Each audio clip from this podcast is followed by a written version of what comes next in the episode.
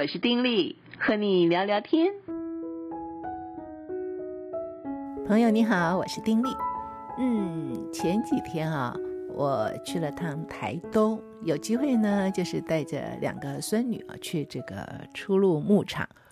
哎呀，他们实在是兴奋的不得了，因为去得很早，牧场里面没有什么其他的游客，所以他们就可以尽情的在里面喂小白兔啊、喂袋鼠啊、喂羊啊，还喂牛啊啊等等。哎呀，那个小朋友真是兴奋啊，嗯，很难难以言喻的那种快乐，就这样子喂着小白兔，然后硬是要小白兔吃，小白兔就这样吃，嘴巴啵很快的去咀嚼。喂这个袋鼠呢，袋鼠很有趣啊，这小袋鼠啊，澳洲的一种小袋鼠吧啊，但它很有趣，你就喂它牧草，它会一把夺过去，然后自己就抱着那个牧草在那边，嗯，像啃的那个样子啊，啵啵啵啵啵啵这样吃，哎呀，非常非常的可爱啊。那当然喂牛，小朋友就会有些害怕，因为牛实在是太大只了，所以就要远远远远的这样给它。事实上，牛没有什么侵略性，还好。但是有的羊啊就会比较凶，所以元芳也围起来就不让喂。那可以喂的羊，喂羊的时候也是很有趣啊。的无论如何，不管是喂哪一种动物啊，我都可以看到小朋友那种的兴奋开心，即便喂完了，都还在那一直跳，一直跳哈，哇，就觉得这是天下最开心的事情了。我就想到自己小时候好像没有那么多的机会要去喂这些动物，因为小的时刻我记得是台北动物园去的时候人都很多，好像那时候不太做心由游客自己去喂啊。不过能够去动物园看到各种的动物，什么大象啊、哦老虎啊、狮子啊等等，嗯，足以让小朋友开心的。自己小的时候也是很喜欢去。然后想到可以看到某些动物，就是有一种莫名的喜欢，就是想要去看。但是在看到小朋友那么开心的时候，我就突然想到啊，在更前几天的时候，我听到看到了一个新闻，这新闻我当时觉得还蛮有意思的。这新闻是怎么说的呢？他是说在中国的这个熊猫的繁育中心啊，就想要立一个规定，要轮休啊。嗯、这个不能说是轮休吧，反正就是嗯，不能够每天开放，要有休息的时刻了。不过呀，它的原因呢，不是说呃人员需要休息，然后人员要有这个正常的工时等等，都不是。那个原因是基于动物权益啊，觉得这个熊猫啊需要休息，它不能每天都是生活在众目睽睽之下。哦，让所有的人去看它们啊，啊，看它们吃东西，看它们行动。哦，他们太累了，他们需要有一些安静的时间，好好的休息。我当时看这新闻，觉得哎呀，好有意思啊！因为我自己曾经去过那个地方，成都的大熊猫繁育中心。呃，我认为啦，自己认为那个地方经营的非常非常好，因为每一只熊猫都有足够的空间。非常的呃干净，整个的环境也很好，很宽敞啊。然后熊猫呢，每一只的空间都很大，游客很多，而且游客确确实实也都很兴奋的在那边不住的拍照。想要好好的去拍熊猫啊，你一定要趁早进去，要不然你不容易拍到，因为好几排游客，每一个这个熊猫前面都有好多的游客，因此你要拍到熊猫很难。那其中有几只所谓明星熊猫，那就更难，嗯，好好的拍到，拍到的都是里面有很多人手拿手机啊，或者是有人头了等等啊。但是真的是经营很好的一个地方，环境啊，就一片的绿意，然后一大块的这个空间里面，一只熊猫啊，一只熊猫，而且呢，就可以看到不同的熊猫，不同的年纪啊。不同的姿态，可以观察到他们的生活形态，他们怎么吃、怎么走、怎么睡啊，等等，很有趣，很有意思。但是呢，在这里熊猫要休息，也就是说，这个地方不能天天开放了，因为基于这个保护动物的权益啊，所以啊，必须要让它休息，哎，不能够天天的。这个以鱼嘉宾啊，就是天天都是欢迎客人。如果换我们人，每天家里面都络绎不绝的来客人，说实在话，即便是再好客的人也受不了，对不对？所以要休息。可是这个理由，嗯，你觉得如何？当然无可厚非啊，这个人我们确实是要爱惜动物嘛，要保护动物。我想这个无需争论，无需讨论。可是是怎么样个保护法呢？从这样子的一个观点来看，我又想到最近比较没有吵，在早些时候的时候，常常争论的一个问题是什么呢？呃，众说纷纭啊，看法不同的一个问题是在于说，到底该不该有动物园？没错啦，就像。我的小孙女一样，也像我们自己一样，在小的时刻，动物园其实是带给我们非常温暖、有趣的一些的回忆啊。对，我小的时候啊，这个学校办旅行，一定会要去动物园，对不对？是啊，那真的是一种很温暖、很特殊的一些的回忆。可是呢，该不该有动物园呢？那么，动物园把这些动物都圈起来，让他们在那个有限的环境里面生活，这是好意还是虐待呢？对他们来讲，是一种仁慈还是一种残忍呢？其实，自古以来呢，世界各地呃生活优渥的皇室或者是贵族，都会有这种豢养珍奇异兽的文化啊，就表示自己。有钱哦，然后这个很厉害，所以可以把各地的珍奇异兽哦，可以都带到我自己的这个地方来，在我家里我就有私人的这个动物园，豢养一些非常奇特、平常难以看到的动物。哎，这是一种身份地位的象征吧？啊，就是利用这个炫耀自己，嗯，高人一等啊。哎，有很优渥的生活。当然也握有一些的权利才可如此。你知道很多动物可都是要跋山涉水，远远的运过来的。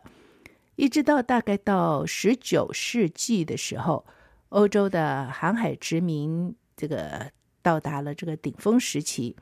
现今动物园的概念，也就是说，用科学研究为主轴的大型动物园区，才渐渐的开始形成。在过往，大概都是这种。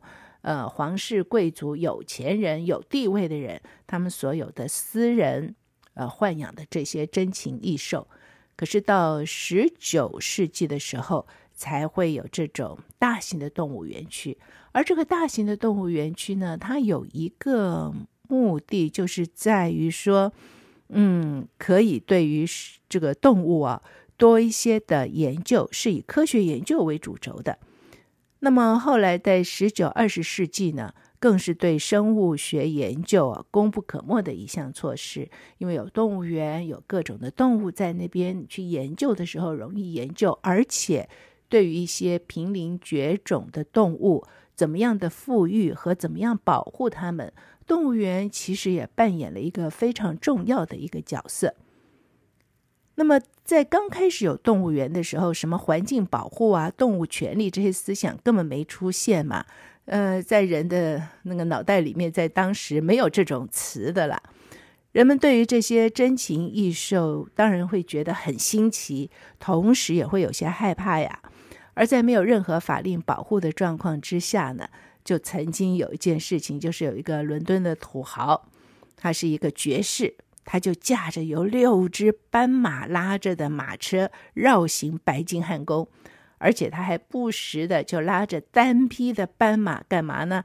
驾着他的小车穿梭于伦敦，所以变成当地一项非常奇特的街景。我想，就像我们现在，呃，有个人开了一辆超长型的这个房车哈，呃，在街上走，我们也会。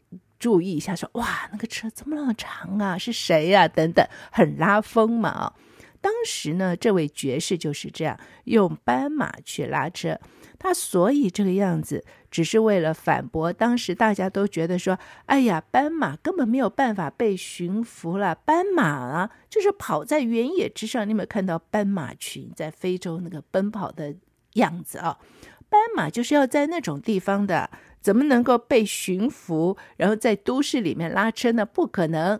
他就要证明说，no，可能的。你看，我就做到了啊。不过后来就是动物权利啦、环保意识渐渐抬头，所以在二十一世纪，在今天，不管在全世界各地，大概都不会有这种景象出现了啊。不过，有的人就会觉得。跟这个斑马车同一时代的产品，就是动物园，还是出现在世界各个的城市当中。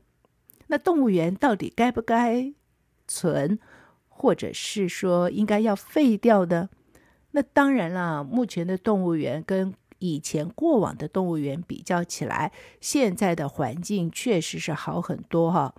动物们的生存空间渐渐的更为宽敞。啊，环境呢也会依着动物的需求啊，有冷气，有什么调节，该有这种呃地形的变换的就有地形变换，该有水就有水，该有什么就有什么。对，没错，设备也是一直在更新。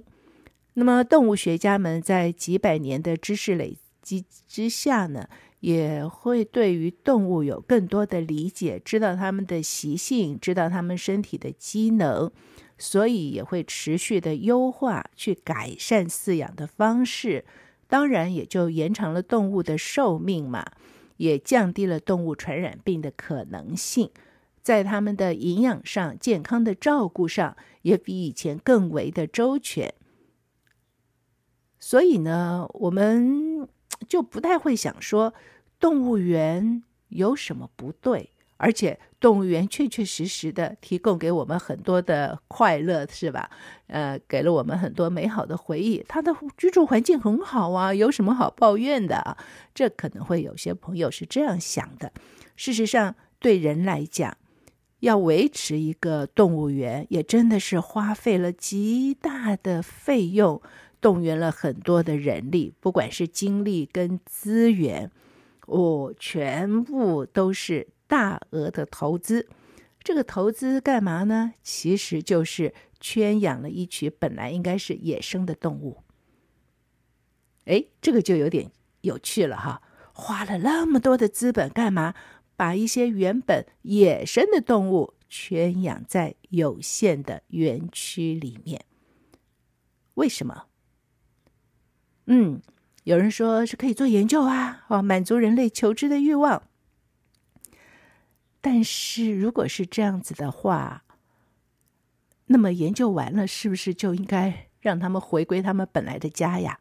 没有嘛，没有嘛，我们总是要把动物老死于动物园，对不对？嗯，不是嘛？那也可能说不，我们就是为了有动物园，增加我们的知识，让我们的孩子。嗯，从小呢，能够接触到这些动物，能够理解这些动物，它是作为观赏的，而且就是我们知识的来源嘛。但是知识的来源一定要把动物这样子关起来吗？好了，如果说嗯，也不见得都是这样。你知道动物园很大的一个作用是什么？我刚才已经说过了，就是保育野生动物不要受伤害嘛。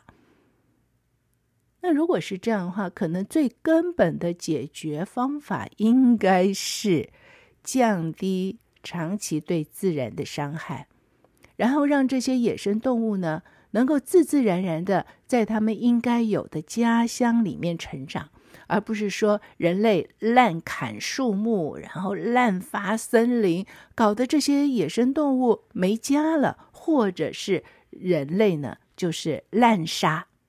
啊，去狩猎，搞得有些动物没法生存，因为都被人给杀了。那基本的一个方法，是不是应该说在根源上面去切断，而让人在根源上面就懂得去爱护、去保护这些动物，而不是滥杀它们，同时也懂得要保护它们应该有的家。很多的动物就是因为人类的滥发滥垦，以至于它们没有家哦，以致很多的动物濒临绝种。然后人呢，把这个哎，赶快在这个捕获到动物园里，说哦，我们这是保育啊，呃，为了让他们不至于灭种。哎，为什么会要灭种啊？是人造成的耶。所以有人就说嘛，这个动物园啊，这个词啊，那个感觉上基本上就是觉得人就是高于一切，是一种优越的生物。因此，我们要去豢养这些动物，我们要去如何如何。那当然啦，这是这个保护动物意识的一种抬头，所以从这种角度去看，那么也因为这些观念的提倡，所以在我小的时候还有马戏团哈，就是让些动物出来表演各种马戏，以娱观众，嗯，也是很有趣。可是那真的对动物来讲不公平啊，是真的是虐待他们啊。所以后来这些马戏团几乎已经没有了，水族馆呢也不再以海洋生物表演作为主要的招牌了。以前啊，去水族馆最主要看海豚表演呐、看着海狮表演啦、啊、等等。现在也渐渐的减少，因为逼迫动物、强行训练他们做这些表演不人道，不能够这样子去逼迫动物的，要爱护他们，所以不可以这样做。哎，也改善了。但是在改善之余，目前我们再去思考动物园是否要存在，或者我们要怎么样的去尊重保护动物的时候，还是有很多点可以去多多的思考，多多的去思量，然后再想到底该如何做。我不知道你有没有想过这个问题啊？其实，在媒体上，呃，这个报道这些事情之前呢。我也不会去想这些问题啊，总觉得动物园的存在好像就是理所当然的一件事，并没有去想说，哎，它该不该存在，也没有去想到说，哎呀，这个动物园的存在只是为了，因为人类要有动物园，哎，可以带来一些的娱乐，让小朋友一个去处，小朋友也可以认识这些动物。你看孩子在里面那种欢乐的感觉啊，就觉得，哎呀，它应该存在啊。但是如果换个角度，从这个动物的眼光去看的话，那可能就是一个另外的一种看法了哈。想想看啊，如果如果啦，有另外一种的生物高于我们，然后呢，他觉得我们是非常稀奇有趣的小动物，就把我们关在笼子里，从外面观察我们，那会是一个什么状况？二十四小时的观察。我们就在那个透明的屋子里面，不管我们做什么，都要让他们看的时候，那会是一种什么样的状况？而且我们不能够自己去烹调自己想要吃的东西，每天啊就给我们送来固定的饮食。当然，某一个角度来看是说，你看你不愁吃，对不对？而且都是有营养的，把你养得好好的。但从另外一个角度来看，如果是用人去思考的话，唉。这多无趣啊，是不是啊？没有自由嘛，所以在这个当中，到底该不该有动物园的存在呢？动物本身是不是应该是在它原本该有的地方去成长呢？而且你知道吗？在那个 COVID 啊，这个疫情严重的时刻，哎，全世界各地很多的动物园哦，都发生问题。哎，什么问题呢？因为动物所需的粮食啊。没有办法及时运到啊，这个动物粮食荒啊，这个动物一粮食荒的时候，人类的思考会是什么呢？关闭动物园，或者是不是有些动物就安乐死，然后让其他的动物可以吃这些动物，就变成要这样解决了呀？那么这样子解决问题的方法显露出来的又是什么呢？这个我觉得也可以作为我们去思考动物园到底该不该存在的一个考虑点。同时，我也想到，在圣经当中，圣经这个有旧约跟新约嘛。在旧约开始的时候，就是一开始，圣经就是创世纪。创世纪听名字就知道，就是知道说我们这个世界是怎么样创始的。当然了，在圣经里面，在基督信仰里面，我们是相信，就是上帝创造了这个世界。好了，他创造世界之后，最后他是照着自己的形象造了人，哦，是照着他自己的形象造人呢，这不得了啊！就是人有神的形象啊，而且呢，他还赐福给人，还跟他们说要生养众多，遍满地面，治理这地，也要管理海里的鱼、空中的鸟和地上各样行动的活物。哎，这是神非常明确的一个指示，要人要生养众多，遍满地面之外，要治理这地。而且要管理海里的鱼、空中的鸟和地上各样行动的活物。因此，在世间各样的这种动物，上帝是怎么样交代的呢？他是要人去好好的管理。而在这个好好的管理的前提之下，我们该不该把一些动物哎圈起来去养它们，以娱民众，哈哈，让大家看得很开心？该不该呢？嗯，这是个问号啊，可以从各种角度去探讨。但是，我觉得在这当中有一点的就是，我们真的是需要看到人生而为人的一种责任哈。这个责任就是要去治理这片土地，这个责任也是在于要去管理各样的动植物。那么，当然。这个人类的历史，我们一路走下来，我们有没有好好的扮演好这个角色？那又是一个更大的问号，我们更是要思考一下。但是，上帝给予人的一个职责，或者说是一种使命吧，人生而为人，就是要担负，要去治理，要去管理。而我们有没有辜负这样的一种托付呢？嗯。从这个熊猫要休假哈，分享到这儿，杂七杂八。但是我觉得这种的问题啊，我们平常不会去想的，都可以去想一想，很有意思，不是吗？这一集就聊到这儿，下回再聊。此刻跟你说再会，祝福你平安喜乐，拜拜。